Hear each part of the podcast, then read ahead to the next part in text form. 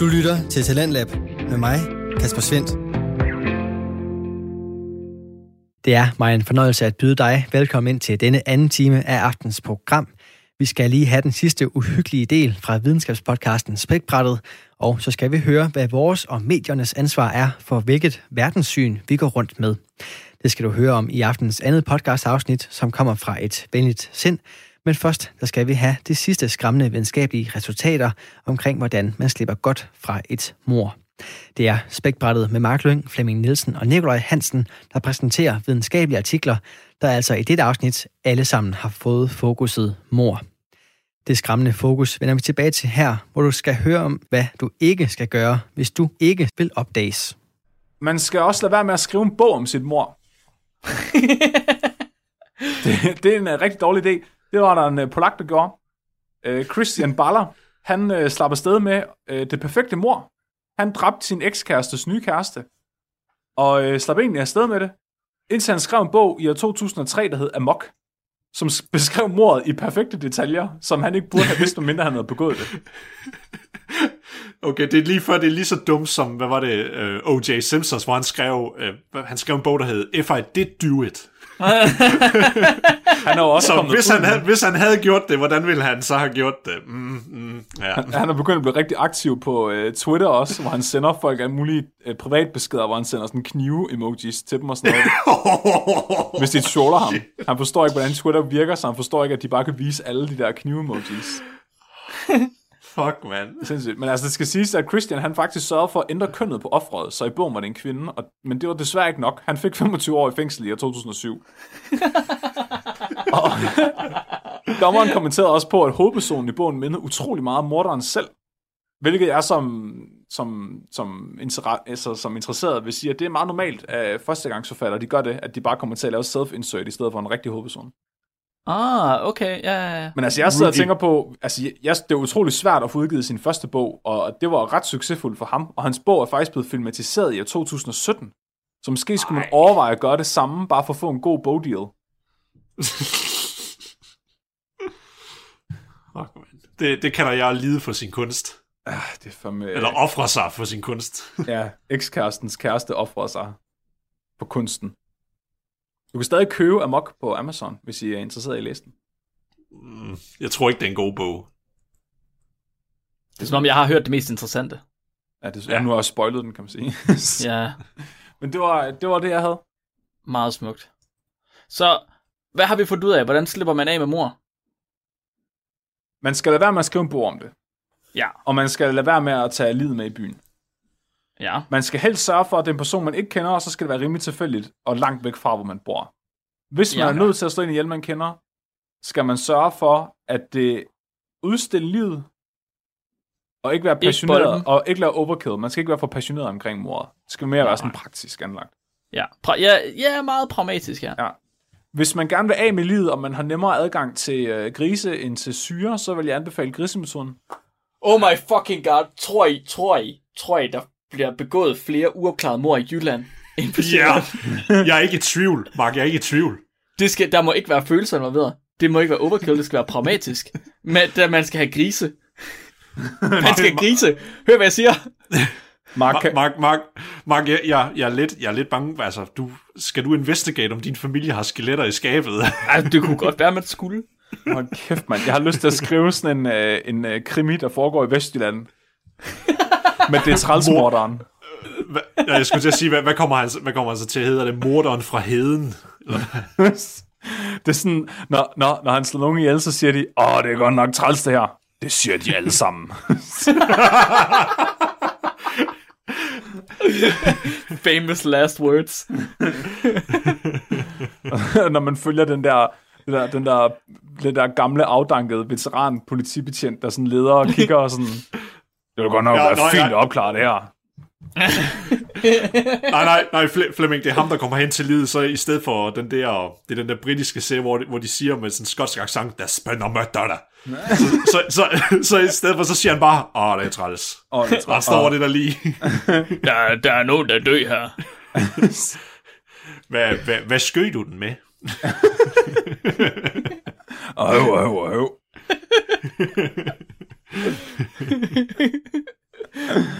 Ja, personen er simpelthen øh, død og blevet stoppet med 30 kilo rå kartofler. Ej, det kunne sagtens være naturlige årsager.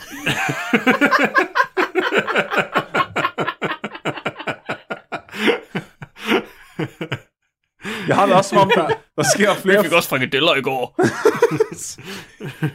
Jeg har det også som om, der sker flere freak accidents i Vestjylland. Altså folk, der falder ned i sådan en flishugger og, og bliver kørt ned af majtasker og sådan noget. Det er bare fordi, det ikke er accidents i virkeligheden. Har... Men du opdager aldrig, hvem det er, for der er ingen, der virker som om det har motiv til at slå nogen ihjel. For alle er ligeglade. Jeg tror, jeg, jeg tror også bare, at politiet, ja, politiet er bare lidt ligeglade. De ved det godt, men det er sådan, ja, hvad fanden, altså. What can you do? Altså, Nå, er der kage i aften? Og Paul, han brændte sin svigermor af på bålet til Sankt Hans, men hun var jo sådan set nok en heks, så det, det er jo sådan set ikke kriminelt. Vi har set, hun havde 50 partinger smør. Ja, hun er alt for meget smør. Det var ganske mistænkeligt. Karl, vi må desværre meddele, at din mand han er gået hen og er blevet myrdet. Nå. Nå, det var da træls. Jamen, han har også set de bedste af sine dage, så... Nej, jeg smøger det. Han levede til den flotte alder af 34 år.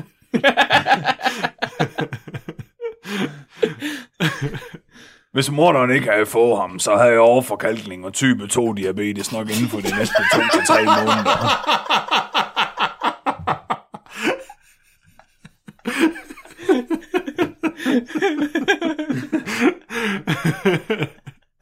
Uh, den djævelske diabetes. Det kommer bare, når man mindst venter det. det, var, det var slet ikke de der 40 bajer, han drak om dagen. Jeg forstår det ikke. Jeg lever så et sundt liv. Jeg spiser kun karripølser. Det er simpelthen det er så sundt. Det er sådan, når de, når de, endelig finder, når de endelig finder det første lig og skal til at opklare sagen, så er det sådan, når livet hører, at de skal til retsmedicin, og så vågner de bare for de er døde. Jeg skal krav dem ikke til læge. Ah, det er fint. Det skal bare gås væk.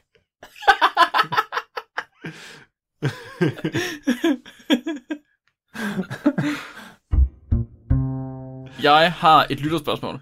Magnus Gainer, han har sendt et spørgsmål ind til os. Tak, Magnus. Han spørger, er en slange tættest beslægtet med en frø eller med en krokodille? Hmm. Diskuter. Jeg kan godt svare. Skal vi have et seriøst svar? Du kan da prøve. Jeg tror ikke på det, men du kan da prøve. om, en, om en slange er tættest beslægtet med en krokodille eller en frø? Det er en krokodille. Hvorfor? Du, er nødt, du kan ikke bare... Fordi krokodiller er lange og pølseformede? Okay, okay, okay. Det er det følger lidt tilbage til et af de forrige afsnit, hvor jeg snakker omkring det der med, uh, hvad kom først, hønnen eller ægget? Så, fordi slanger, de er også reptiler, som der ligger æg, så de er det, der hedder ammoider. Frøer, de gør det ikke, de er amfibier, og amfibier, de udvikler sig før reptilerne. Så alle reptiler, de kommer fra frøer. Og så slanger, de kommer, deres øh, nærmeste tætteste slægtning, det vil så være krokodiller og andre reptiler. Prøver Så du, at de- sige, pr- prøver du at sige til mig, at frøen er slangens bedstefar? I... Ja.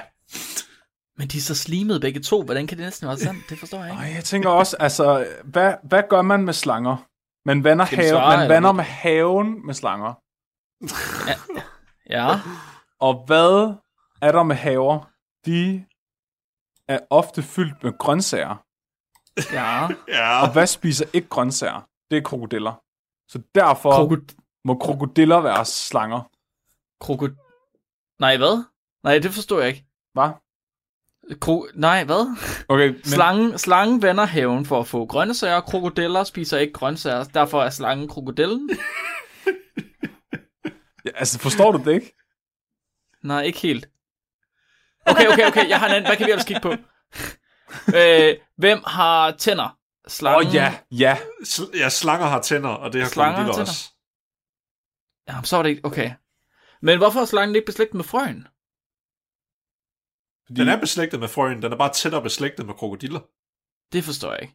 men slanger får det? os kvinder til at spise æbler. Ja. Ja. Og Og krokodiller spiser mennesker. ja, derfor er slanger tættest beslægtet på krokodiller. Nej, jeg forstår det stadig ikke. Hvorfor er det ikke beslægtet med frøen? Det Den giver, er beslægtet med frøen. Hører du slet bare ikke efter, Mark? Og slanger har nogle gange gift. Frøer Ja. har nogle gange gift. True, true. Det hænger jo ikke sammen. Krokodiller har aldrig gift. Men frøer hopper. Yeah, well, well, you can argue, argue with that logic. Nej. Men, Nej. men frøer hopper, og det, det gør øh, græshopper også. Ja. Og græshopper er ikke slanger. Nej. Nej. Så. Case closed. Så hvad? Så hvad? Hvad? Så hvad? Altså, Mark, ja, har du ikke taget en, en naturvidenskabelig femårig akademisk uddannelse? Jeg kan ikke, dedu- jeg kan ikke deducere det ud fra det, du fortæller mig. Det du ser. Juridisk set har jeg ret. Hvorfor hedder det egentlig krokodillenæb, når krokodiller ikke har nogen næb? Det er det, det spørgsmål tager vi næste gang. Okay, Slanger har heller ikke næb. Nej. Så slangen er beslægtet med frøen. ja, Ja, ja. ja. Oh, God. Det, vi, det er simpelthen ikke et spørgsmål, videnskaben er, er udviklet nok til at kunne besvare endnu. Ej, Det findes faktisk. Du, man kan ikke google det. We simply don't have the technology. Giv det, giv det 100 års tid, Magnus, så kan det være, at vi kan få svar på det. Give or take. Ja. Nå. tak fordi I lyttede med. Skal vi have dagens dyrefakt? Ja, så jeg har, øh, at øh, crime scene cleaners, folk der rydder op på et gerningssted, de har en del til fælles med Mark, fordi de hader katte. Kattes urin krystalliserer, og er noget af det sværeste at komme af med. Så det er faktisk værre at rydde op efter en kats pis, end det er efter et mor. Det er virkelig godt fakt. Helvede, mand. Oh, Mit navn er Flemming. mit navn er Nikolaj. Og min navn er Mark. Du lytter til Spækbrættet. Husk at være dumme.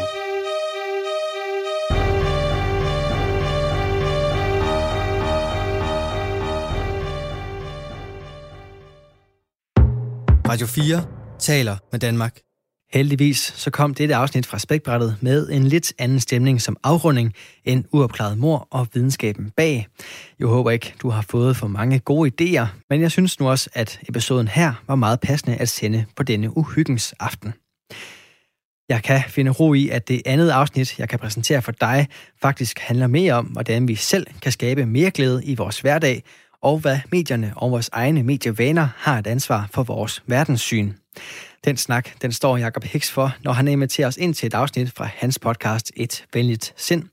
I podcasten her, der kan du både høre omkring de psykologiske og spirituelle måder, som kan være med til at skabe et klarere syn og altså et venligere sind.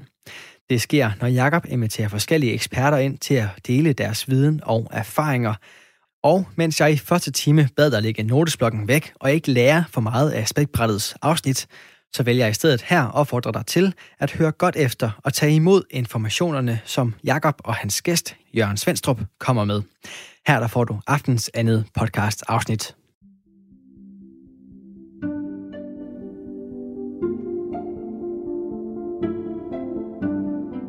Velkommen alle til denne episode. Jeg værdsætter virkelig, du lytter med. Et venligsindt podcast giver dig råd og værktøjer til at få et mere nemsom og venligt forhold til dine tanker og følelser.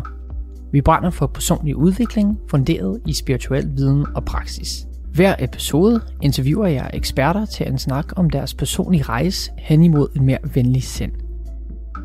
Kender du følelsen af at være opslugt af en konstant strøm af frygtbaserede medier? Hver gang du tænder for din mobil eller fjernsyn, så føles det som verden er ved at gå under.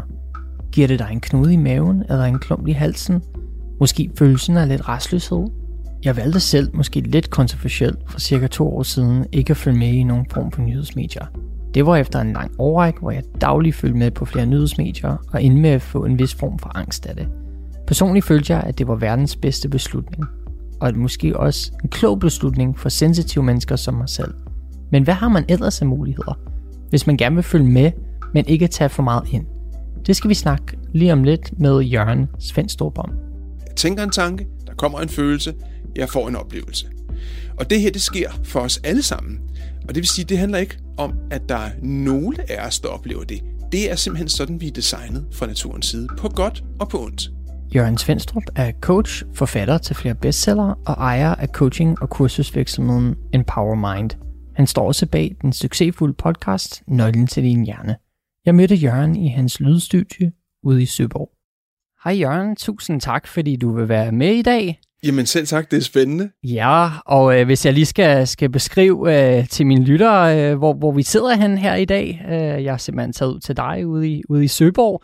Og øh, som jeg sagde til dig før også, øh, man træder ind i sådan en øh, industrikvarter, øh, så man bliver lidt øh, i dag, og så øh, træder man ind i, i jeres lokaler og jeres rum, og kommer bare ind i den, den rareste, lyseste, mest øh, hjemlige øh, univers. Og så træder man en, et skridt dybere, og så sidder vi simpelthen i dit øh, podcaststudie, så det er jo fantastisk.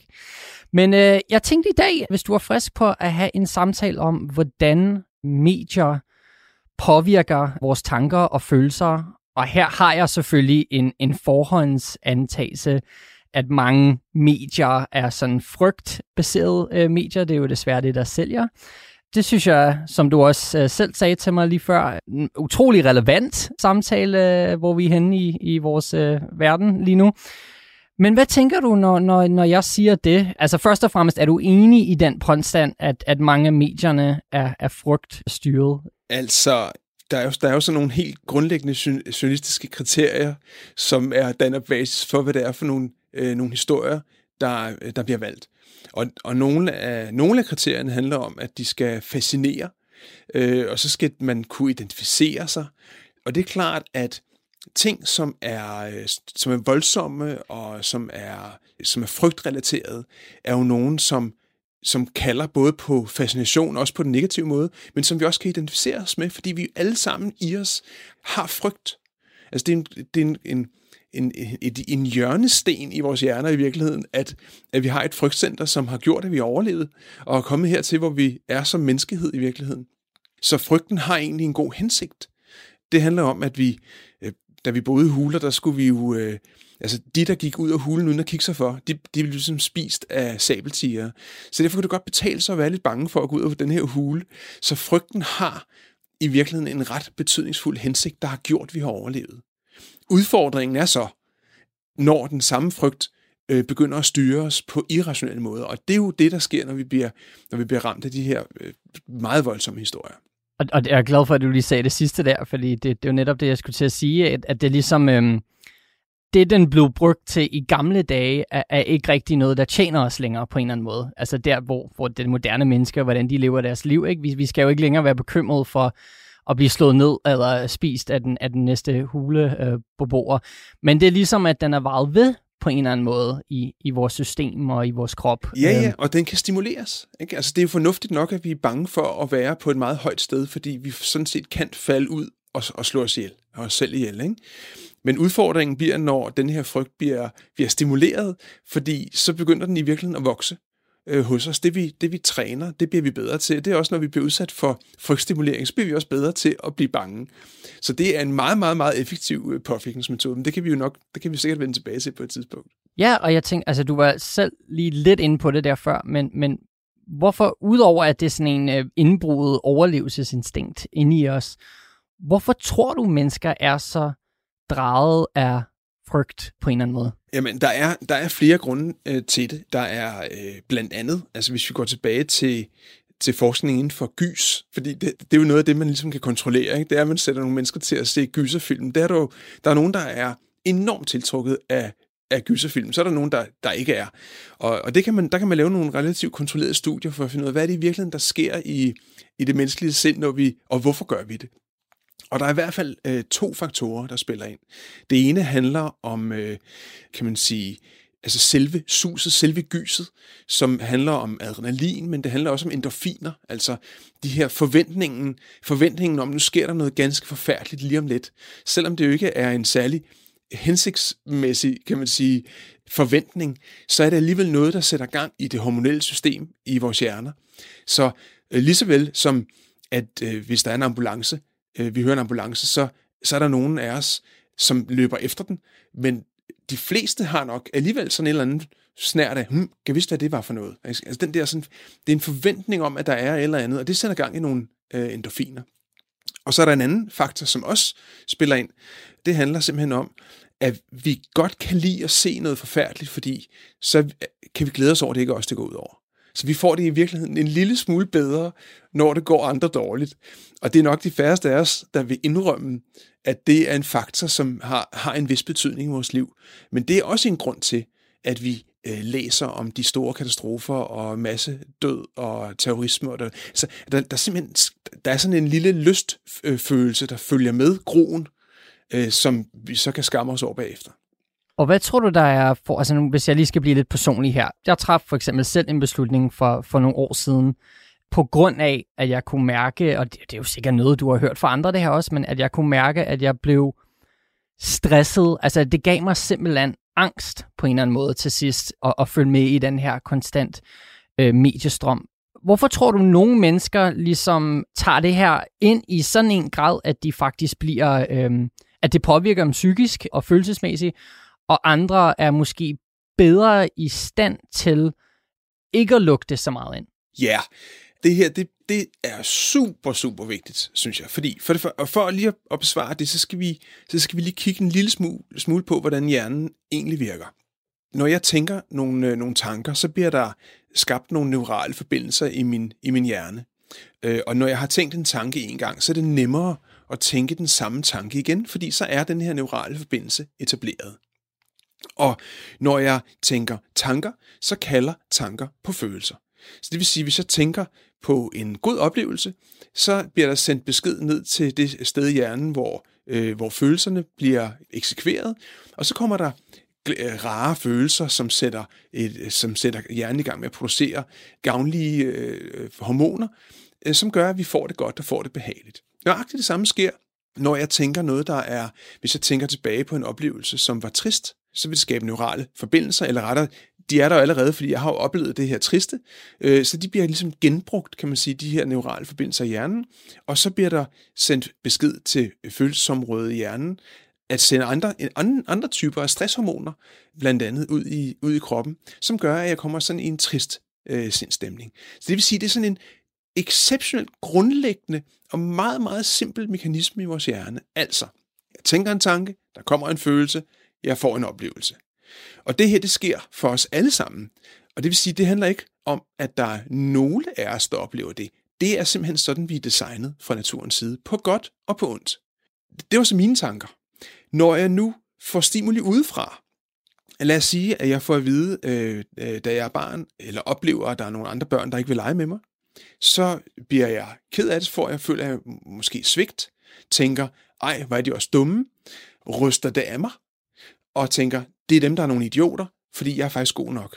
Hvis jeg igen og igen og igen bliver udsat for den påvirkning, så på et tidspunkt, så begynder jeg at tvivle på, om det er dem, der er idioter, eller det er mig, der er en idiot. Simpelthen fordi jeg i virkeligheden bliver hjernevasket igennem en, kan man sige, den her gentagende produktion af oplevelser udefra. Nøjagtigt det samme vil ske, og sker for os alle sammen hele tiden, når vi producerer tanker. Altså lad os sige, at jeg har haft den her oplevelse som barn, så vil jeg typisk begynde på et tidspunkt at tænke, okay, ja, jeg er heller ikke god nok, og jeg er heller ikke værd at være sammen med, og der er ikke rigtig nogen, der gider at lege med mig. Og når jeg bliver lidt ældre, så er der nok ikke nogen, der gider at være kærester med mig osv. Ikke? Det vil sige, at jeg selv begynder at producere nogle tanker, som ligger i forlængelse af de tidlige erfaringer. På den måde, så hjernevasker jeg i virkeligheden mig selv, gør de neurale baner stærkere, fremkalder de følelser, som de tanker kalder på, og bliver i virkeligheden mere og mere trist og får et lavere og lavere selvværd. Bare for at tage et enkelt eksempel. Denne her mekanisme gælder for os alle sammen. I større eller mindre grad. Der kan være forskel på, hvor mange gange vi skal have noget gentaget, før vi begynder at tro på det. Men på et tidspunkt, så begynder vores hjerne at acceptere det, vi hører, som sandt. Og så reagerer øh, hele vores system, som om det er sandt, og producerer de følelser, der følger med at jeg kunne ikke være mere enig. Det er jo sådan grundlæggende viden og forståelse, det her inden for sådan mange spirituelle retninger, det der med, hvordan vi har hjernevasket os selv. Men er det lidt det, der også sker, når vi så ser de her medier, at i bund og grund, så prøver medierne bare at sælge os en tanke. Men så tager vi den tanke og gør det til en følelse, og, og så kører ligesom, som du siger, hjernevasken øh, på højere niveau. Du arbejder jo meget med, med mental træning, og som du siger, det er jo en eller anden sådan, øhm, form for selvhypnose, hvor man ligesom ændrer ens tanker og ændrer ens overbevisninger.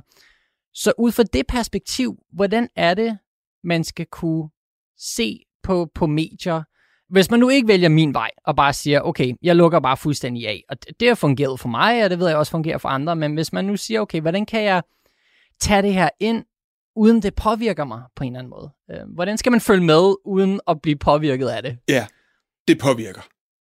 Det kan ikke undgå at påvirke. Vi kan have forskellige afværgestrategier. For eksempel, hvis vi nu igennem længere tid bliver konfronteret med nyhedshistorier om, at der er mange fattige, mange der har det skidt, så er der ligesom grundlæggende to veje. Enten så kan jeg blive enormt empatisk og få det enormt dårligt på de her menneskers vegne, typisk kaste mod i alle mulige hjælpe øh, ting for at, at støtte og hjælpe de her mennesker, som jo helt indlysende har brug for at få støtte og hjælp. Til gengæld får jeg det dårligere og dårligere, fordi jeg bliver påvirket af hele tiden at læse og høre om alle de mennesker, der har et skidt. Det vil, vil have en direkte indflydelse på, hvordan jeg selv har det. En anden strategi, det er i virkeligheden at lave en eller anden form for teflonbelægning og sige, ja, de er langt væk, det må de selv om. Der er nogen, der skal dø. Altså den sådan mere pragmatiske eller kyniske vej. Den mere rationelle vej, kan vi også sige, ikke? hvor den, eneste, den ene bliver meget, kan man sige, følelsesstyret. Så den mere rationelle vej, så kan jeg begynde at skabe nogle undskyldninger eller forklaringer for mig selv, der gør, at jeg ikke Altså næste gang jeg så ser de her øh, stakkels mennesker, der har det skidt, så tænker jeg, ja, det er de også selv ude om, de kan også bare få et arbejde eller et eller andet. Ikke? Så jeg skaber nogle forklaringsmodeller, som i virkeligheden laver en mental distance til det, jeg ser. På den måde får ting lov til at påvirke mig mindre, fordi jeg i virkeligheden jo selv laver nogle overrides i min hjerne. Altså jeg begynder i virkeligheden selv at producere nogle andre tanker, som får lov til at øh, overskrive og overspille dem, der kommer udefra. Og det er i virkeligheden, det er jo en overlevelsesmekanisme. Så kan man i medierne sige, eller øh, øh læse, eller øh, opleve, at jamen, der er mange, der er ligeglade, eller mange, der er kyniske. Og i virkeligheden, så er vi som mennesker i det store hele faktisk ret empatiske. Der er bare nogen, som vælger nogle overlevelsesstrategier eller afværgestrategier, for simpelthen at kunne håndtere det med sig selv, så ikke, at jeg bliver lige så påvirket, som andre vil gøre. Og, så det vil sige, at vi bliver påvirket. Og når, for at vende tilbage til det, du startede med, Jacob, altså nyheder. Når vi øh, hver dag øh, hører nyheder, ser nyheder, får både visuelle og auditive images ind i vores hjerne igen og igen.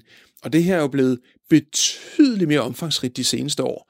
Altså, da jeg var øh, yngre, så var der jo øh, så var der ligesom TV-avisen. Ikke? Altså, der var en halv time om, om dagen, hvor der var nyheder. Og hvis man så var heldig at køre i bil, så kunne man så høre to minutters time nyheder. Nu er der jo konstant adgang til nyheder. Et fuldstændig umætteligt behov hos os for at få nyheder. Så det vil sige, at rigtig, rigtig mange af os i virkeligheden udsætter os selv for den påvirkning fra primært negative nyheder i en meget stor del af vores vågnetid. Det har, og det er der ikke nogen som helst tvivl om, det har en meget stor indflydelse på, kan man sige, den psykiske tilstand hos os som mennesker. Det er uundgåeligt, at det har det.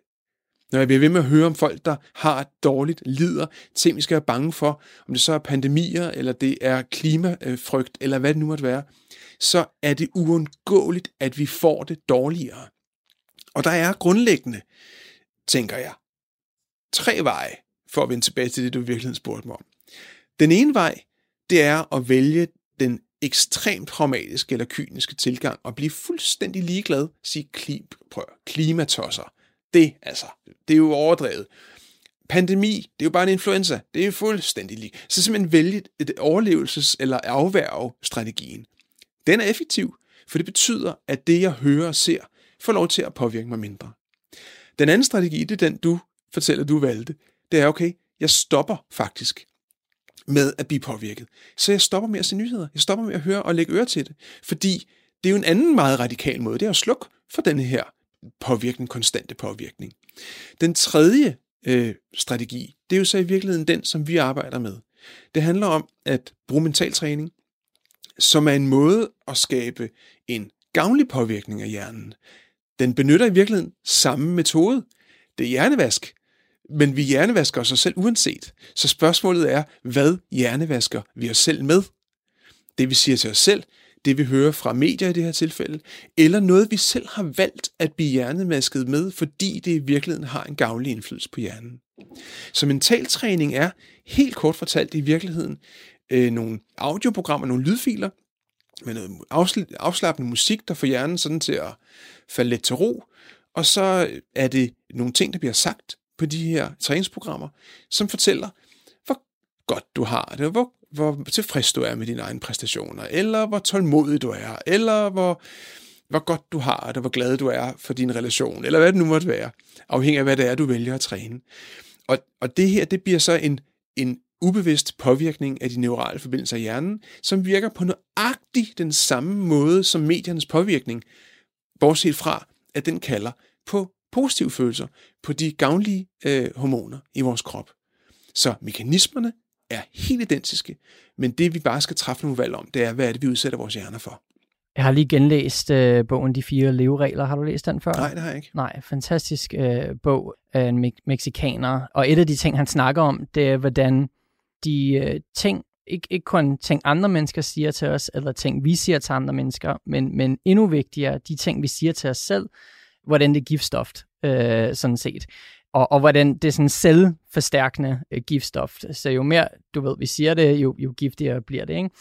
Og, øh, og jeg tror, øh, som du siger jo, altså der er kommet så meget hjerneforskning frem nu, der understøtter, at vores hjerne er sådan set ligeglad, om vi siger noget negativt eller positivt. Den tror på det. Øh, så som du siger, hvorfor ikke hjernevasken med noget positivt? Fordi det tror den lige så meget på, som når vi fodrer en gift. Men jeg vil lige vende tilbage til en ting. Jeg, jeg, jeg tænker også, og, og du var lidt inde på det øh, lige før, men, men jeg tror, at det er mit største problemer med, med moderne øh, nyhedsmedier og journalistik, og, og sådan set også sociale medier i en eller anden grad, det er, at, at det præsenteres med en fordraget version af virkeligheden. Og, og med det mener jeg, at vi ser et, et procentdel af, hvad der foregår i verden, og en procentdel af, hvad vi står for i menneskeligheden. Og den procentdel er jo typisk den negative eller den frygtbaserede 1%. Ikke? Og det er jo igen det, der så sker op, op i mange menneskers hjerner, tror jeg, at den 1% bliver hele virkeligheden. Hvad tænker du om det, og hvordan kan vi blive bedre til at, at træne vores hjerner, eller at ikke blive afledet til at tro den 1% af ja, hele ja, ja. virkeligheden? Ja, men det er simpelthen, det er så interessant. Og her, det her taler ind i en lovmæssighed. Altså, da jeg gik i skole, der lærte jeg om, øh, der lærte jeg om Newtons lov og øh, Ohms lov og sådan noget. Kan, kan, kan du genkende sådan ja. nogle af de der, sådan nogle af dem, man lærer i, i folkeskolen eller ja. i gymnasiet? Øh, tyngdeloven, og der er sådan en masse lovmæssigheder. Og det er ikke, altså, den bruger jeg ikke særlig meget. Jo, måske tyngdeloven bruger jeg vel i virkeligheden lidt i hverdagen. Men der er en lovmæssighed, som måske er den mest betydningsfulde for vores, øh, kan man sige, velbefindende. Og den hedder, det er fokusloven. Og fokusloven er super, super simpel. Den siger i al sin enkelhed, at det vi fokuserer på, det vokser.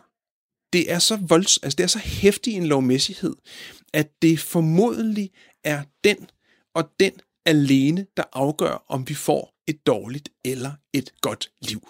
Og nu sætter jeg virkelig tingene på spidsen her, ikke? fordi, som du selv er inde på, vi får et udpluk af begivenhedsreferater for, hvad der sker i verden. 1% det er meget muligt, og vi får den forstærket igen og igen og igen. Der er en, et negativt hængeparti, fordi det er det, der sælger billetter, som vi tidligere talte om.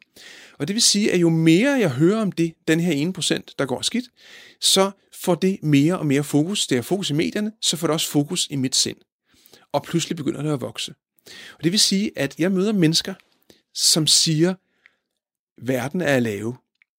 Altså øh, både øh, ældre, men faktisk også yngre mennesker, men det går jo forfærdeligt i verden. Altså det er jo helt, altså vi er jo på vej ud over kanten. Vi er jo på vej mod øh, selvtilindgørelse, og altså alle de her katastrofescenarier, vi bliver mødt med, resulterer i helt almindelige, begavede mennesker, der siger, at det går jo helt forfærdeligt i verden. Og sagen er, det har aldrig gået bedre i verden. Og, og bare det, at jeg siger det, så er der garanteret nogle af dine lytter, som tænker, okay, manden er jo sindssyg. Følger han ikke med i, hvad der foregår. Men uanset, næsten uanset, på hvilke parametre vi måler, så er det aldrig nogensinde gået bedre. Vi, vores levealder bliver forbedret, vores helbred er altså exceptionelt forbedret. Vandkvaliteten øh, er forbedret. Forureningen er forbedret. Det er mærkeligt jo, at den er det, når vi hører om, hvor meget plastik der er i vandet, apropos den ene procent.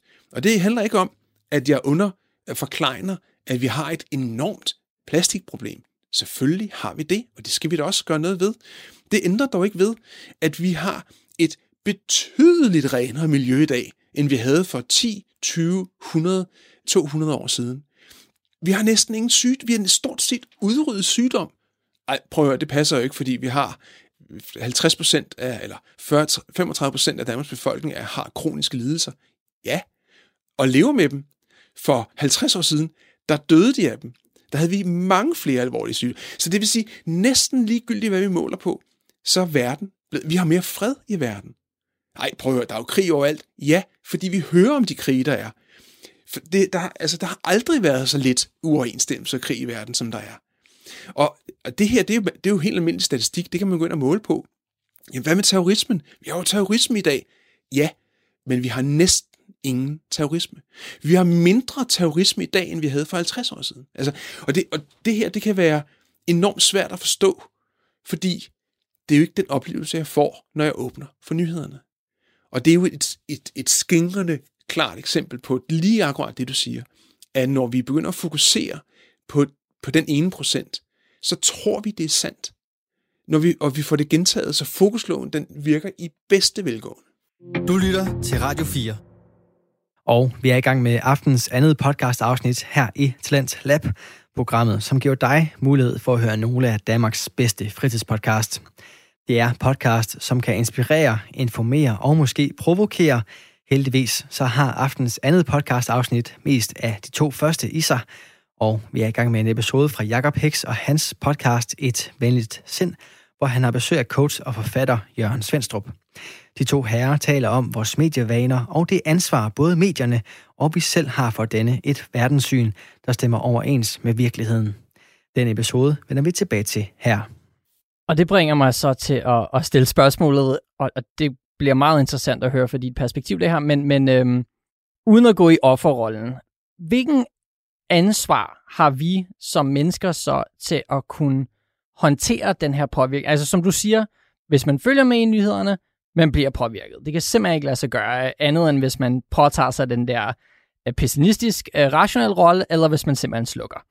Men øh, så, så, så jeg kunne godt tænke mig at høre, hvilken rolle mener du, vi selv spiller i at tage en ansvar omkring, hvordan vi kan blive mindre øh, påvirket af det her psykisk og, og, og, øh, og følelsesmæssigt? Og øh, apropos, hvor vi er henne i verden lige nu, og den for eksempel øh, revolution, der lige er startet med, med, med, med race øh, rundt i verden, hvilken ansvar har øh, medierne til at vi ikke bliver lige så påvirket øh, af det her, eller vi måske repræsenterer øh, mere end den ene procent frygt og, og negativitet. Og så har jeg en opfølgende spørgsmål efter det, men vi starter lige der. okay, det er store spørgsmål, Jacob. Jamen altså, Først så tænker jeg, det første, der overhovedet faldt mig ind, da du sagde det her, det, er, det handler faktisk om ansvaret for, altså kan man sige, nu nævnte jeg lige der med klima og forurening og miljø og plastik og krig og alt det her. Hvad er vores ansvar for det? Altså fordi, betyder det bare, at vi bare skal lade det være, fordi det går jo faktisk ret godt, når det kommer til stykket.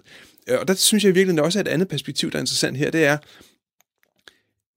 en kæmpe forskel i dag i forhold til for 20, 30, 50 år siden, det er, at vi faktisk begynder at tage ansvar for vores verden. Det har vi jo aldrig gjort. Så, så alene det er jo et, en kæmpe forbedring. For 20 år siden, eller 30-50 år siden, var vi totalt ubevidste. Vores forældre, de anede ikke, hvad der foregik. De påtog sig ikke noget ansvar. Så det er nyt, at vi overhovedet påtager os et ansvar. Nu skal vi pludselig til at redde hele verden på en halve tid. Hey, vi er lige startet med at påtage os ansvar, og det skal vi selvfølgelig også. Medierne, jamen medierne, tænker jeg, har et gigantisk ansvar for at lave en, øh, kan man sige, en balanceret formidling.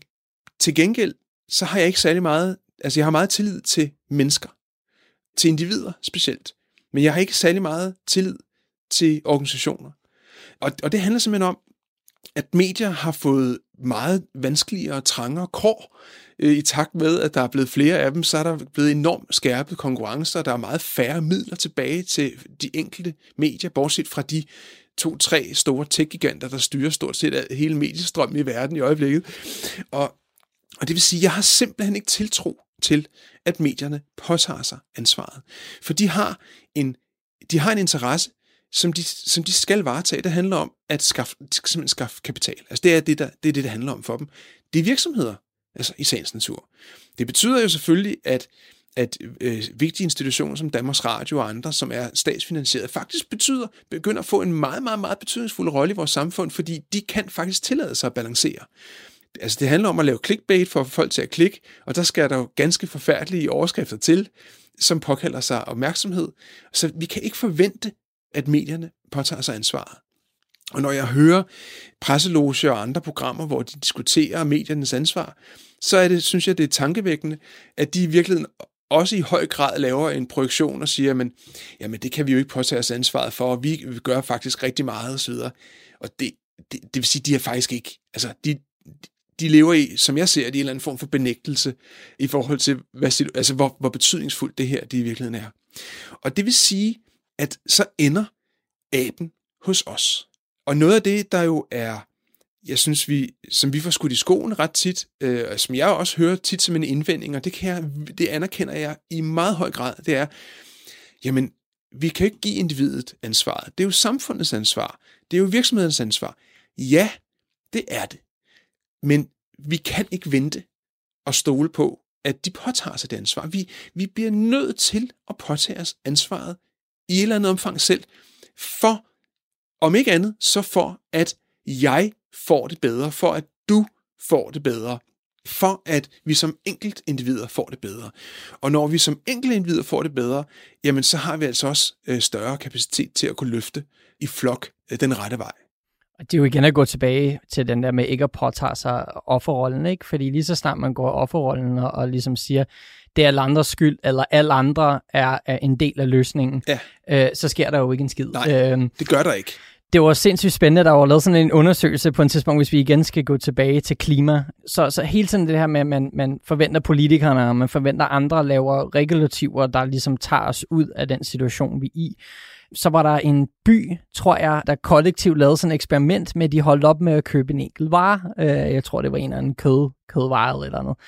Og, øh, og der gik faktisk ikke længere, tror jeg, end sådan 10 dage, før at, at det havde haft så stor betydning, at det faktisk havde ramt øh, virksomheden økonomisk, og den vare så ikke længere var inde i den butik. Ikke?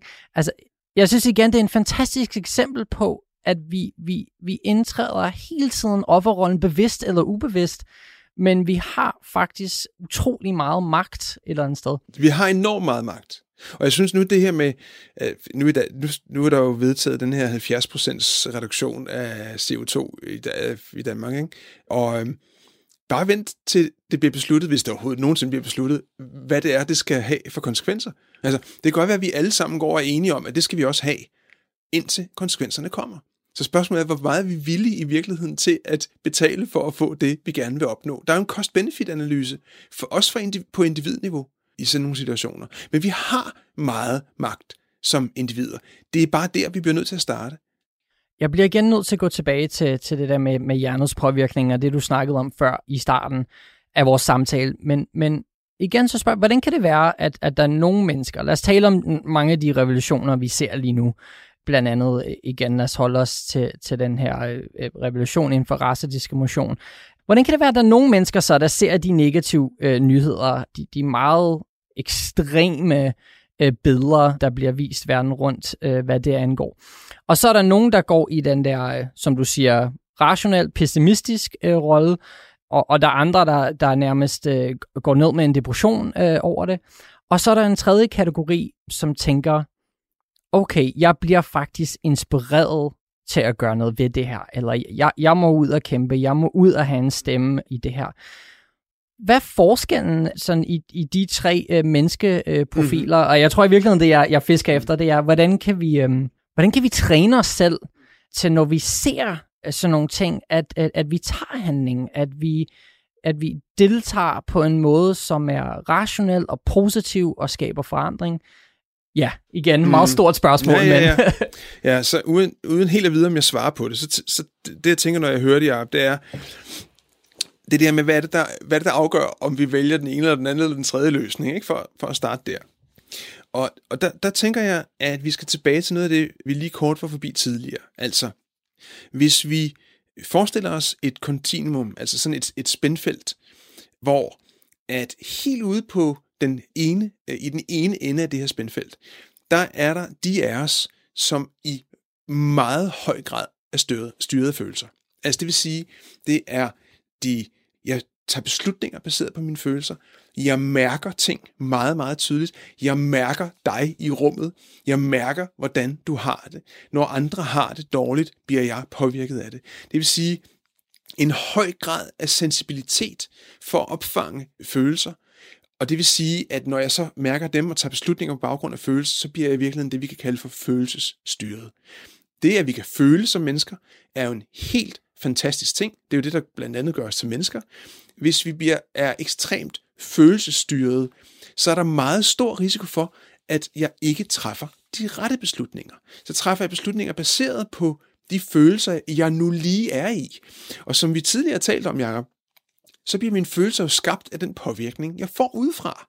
Så det vil sige, ser jeg den ene procent bliver påvirket følelsesmæssigt, tager beslutninger på baggrund af den ene procent, så kan det meget vel være, at det er en utrolig forkert beslutning, jeg tager.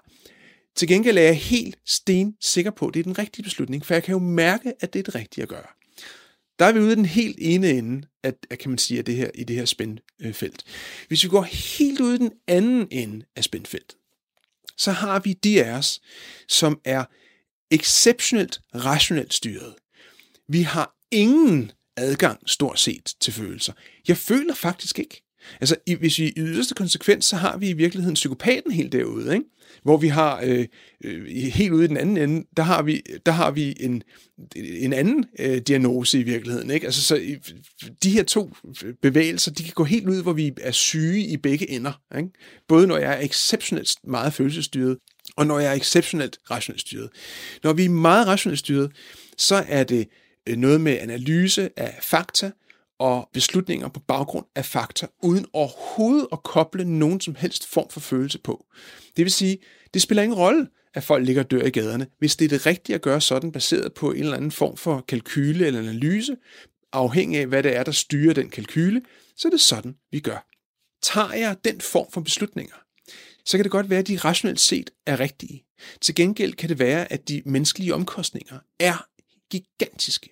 Så mens superhumanisten bor helt ude i det følelsesstyrede felt, så er rationalisten har meget, meget lidt, øh, kan man sige, følelsesmæssig intelligens, men meget høj rationel intelligens. Det er endda defineret som to intelligenser. Følelsesmæssig intelligens og rationel intelligens. Så begge ekstremer er stærkt uhensigtsmæssige. Vi kan med risiko for at generalisere, kan vi på toplederplan for eksempel ofte se meget rationelle topledere, de er enormt dygtige til at drive virksomhed. Og lande, for den sags skyld. Hvis ikke det var, fordi der også var nogle mennesker, der boede i virksomheden, eller i landet, eller arbejdede i virksomheden. Hvis vi er helt ude i den følelsesstyrede leder, så er de vanvittigt dygtige til relationer, og folk har det fantastisk. Men de er ikke, det er ikke sikkert, at de nogensinde når i mål, fordi det er vigtigere, at vi har det godt sammen. Og nu er det ekstremerne. Så det vil sige, en antagelse kan være, at for det første, som svar på de spørgsmål, det er det, der afgør min strategi. Det er, hvor i det her kontinuum jeg i virkeligheden befinder mig. Og hvis jeg er meget følelsesstyret, så træner jeg jo hver dag hele mit liv at være styret af følelser og bliver bedre til det. Det vil sige, at jeg bliver mere følelsesstyret. Er jeg meget rationel, så træner jeg i virkeligheden det. Træner overhovedet ikke min empati. Og derfor, apropos fokusloven og, og, og, og princippet for træning, så bliver jeg endnu mere rationel, jo ældre jeg bliver. Så en antagelse kunne være balancen. Altså, der, hvor jeg på en eller anden måde har adgang både til fornuft og til følelse. Det er der, jeg træffer de bedste beslutninger i forhold til, hvad der skal ske i, i virkeligheden. Og her kommer så 1000 øh, kroner spørgsmål, og jeg synes, det er en meget fin en at faktisk at slutte af med. Hvordan får vi så trænet at kunne være i midten af den kontinuum, du lige har beskrevet? Det er simpelthen at træne det, jeg ikke er god til. Og, og det arbejder vi jo blandt andet med her. Øh, hvis der kommer en stærkt øh, rationelt styret leder ind for eksempel, jamen så arbejder vi med, at igennem coaching i det her tilfælde, og igennem mentaltræningen, at det menneske begynder at få adgang til at koble følelser til rationalet. Ikke fordi følelser er bedre, men fordi når vi har adgang til begge, kan man sige, både den følelsesmæssige beslutningskraft og den rationelle beslutningskraft, så har vi i virkeligheden det bedst tænkelige fundament for både at kunne tage nogle beslutninger, som er empatiske, og, men også samtidig fornuftige. Kommer den meget stærkt følelsesmæssigt styret øh, ind ad døren, så træner vi simpelthen det der med at spørge fornuften til råds, også få andre kilder, kan man sige, end min egen mavefornemmelse.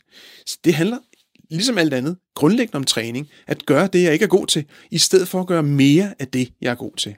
Så for eksempel for at knytte det tilbage til vores allerførste spørgsmål, så de mennesker, som øh, ser medier og, og bliver enormt øh, negativt påvirket af det, eller forstærker altså en, en, en negativ hjernevask, de skulle træne og være mere rationel, eller sådan mere øh, følelses, eller mindre følelsesladet, og, og omvendt de mennesker, som ser medierne, som, som bare øh, bliver en, enormt rationel, som, som også kan være øh, destruktiv, de skulle træne måske deres, deres empati og deres følelser lidt mere, eller hvordan... Øh... Ja, og det er, ikke, det er ikke sikkert, at lige akkurat medietræning vil være den sådan, umiddelbart mest oplagt. Det kunne godt være, men... men Selvfølgelig. Øh, men bare for at knytte det til, til vores originalspørgsmål. Ja, altså øh, man kan sige, for den følelsesstyrede, så kan det at skabe distance være en strategi. Altså, når jeg bliver meget følelsesstyret, så er alting meget tæt på. Så det vil sige, der er simpelthen ingen afstand mellem den måde, du har det på, den følelse, du har, og den følelse, jeg har. Når jeg skaber en mental afstand, eller sætter en nærmest sådan en, et, et billede på en plexiglasplade ned imellem os, så får jeg en afstand til dig. Det vil sige, og hvis, øh, der er jo mennesker, som har en såkaldt oversensibilitet, øh, altså høj sensibilitet, og øhm, det er jo også nærmest en diagnose i dag. Det handler i virkeligheden bare om mennesker, som er meget følelsesstyret. Og måden, de træner på, det er typisk ved, at, og det, det, det er der mange, der lærer automatisk af sig selv, fordi vi, skal, vi skal have brug for nogle coping-strategier i forhold til, hvad det er, vi ligesom bliver udsat for. For jeg bliver enormt overvældet af alt det, der foregår i rummet. Så derfor vil jeg så lære i virkeligheden måske at sætte sådan en, en mental plexiglasplade ned mellem mig og andre, for at få lidt mental distance til tingene. Altså zoome lidt ud i virkeligheden, i stedet for at være zoomet helt ind. Og den rationelle skal i virkeligheden gøre det modsatte. I stedet for at være zoomet så meget ud, at jeg kun ser hele rationalet og analysen, så i virkeligheden zoom ind og komme tæt på og mærke, hvad det egentlig er, der sker, når jeg ser et barn, der ligger på stranden og er dødt, fordi det er skyllet land. Men som for at vende tilbage, kan der være nogle afværgestrategier, der gør, at jeg ikke gør det. Fordi, hups, det gør jo faktisk ondt. Ikke? Så, så vi har nogle, der er nogle gode grunde til, at vi agerer, som vi gør også. Altså i virkeligheden, der kommer jeg til at tænke på sådan ord som nysgerrighed, ikke? Som, som altid er en meget effektiv, synes jeg, øh, ledelsesstrategi i vores liv. Altså være, være nysgerrig på det modsatte. På eller det modsatte. være nysgerrig på, ja. på, øh, på det, man er mindre god til. Eller være nysgerrig på det, der ikke tjener en i virkeligheden. Ikke? Altså, det, det er virkelig at gå den vej, altså, ja, fordi, simpelthen at være nysgerrig. ja, fordi ofte træner vi det, vi er gode til, og bliver endnu bedre til det, og det giver også rigtig god mening. Det er jo det, der gør, at vi bliver specialister og bliver vanvittigt dygtige. Det her handler i virkeligheden om det modsatte. Det handler om også at træne det, vi ikke er gode til. Og, og når vi taler rationale og følelser, så kan det godt være en god idé at have gang til begge dele, tænker jeg. Tusind tak, fordi du vil være med i dag, uh, Jørgen. Det er super vigtigt. Tak fordi jeg måtte. Det var alt for denne gang, men det sjove behøves ikke stoppe her. I næste episode skal vi tale med Kisa Paludan om, hvordan børn er vores største lærermester. Kisser er en af de mest inspirerende spirituelle lærere, jeg har stødt på i Danmark, og hendes seneste bog, Bevidst Forældreskab, burde simpelthen være obligatorisk læsning for alle forældre. Som du kan høre, er jeg ret spændt på at snakke med hende. Husk, den største gave, du kan give dig selv og andre, er at være til stedværende.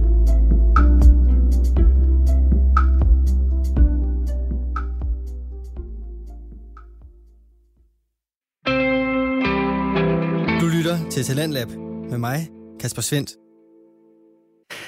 Jeg står tilbage efter det her afsnit med Jakob Hicks og hans podcast Et Venligt Sind, med en trang til at kigge indad. Både på mig selv og mine egne medievaner, men også på kanalen, jeg arbejder for, og se på, hvordan vi præsenterer verden. Det var nemlig en enormt spændende samtale, som Jakob fik sig med coach og forfatter Jørgen Svendstrup, og hvis du vil høre flere spændende samtaler imellem Jakob og hans gæster, så kan du finde flere afsnit af Et Venligt Sind på diverse podcast-platforme. Det samme gælder selvfølgelig også aftens første podcast, som var spækbrættet med Mark Lyng, Flemming Nielsen og Nikolaj Hansen, der præsenterede videnskab omkring uopklaret mor. Og det var alt, jeg havde byde på for denne Alje Helgens aftens udgave af Talent Lab. Mit navn er Kasper Svendt. Tak fordi du lyttede med, og på genlyt.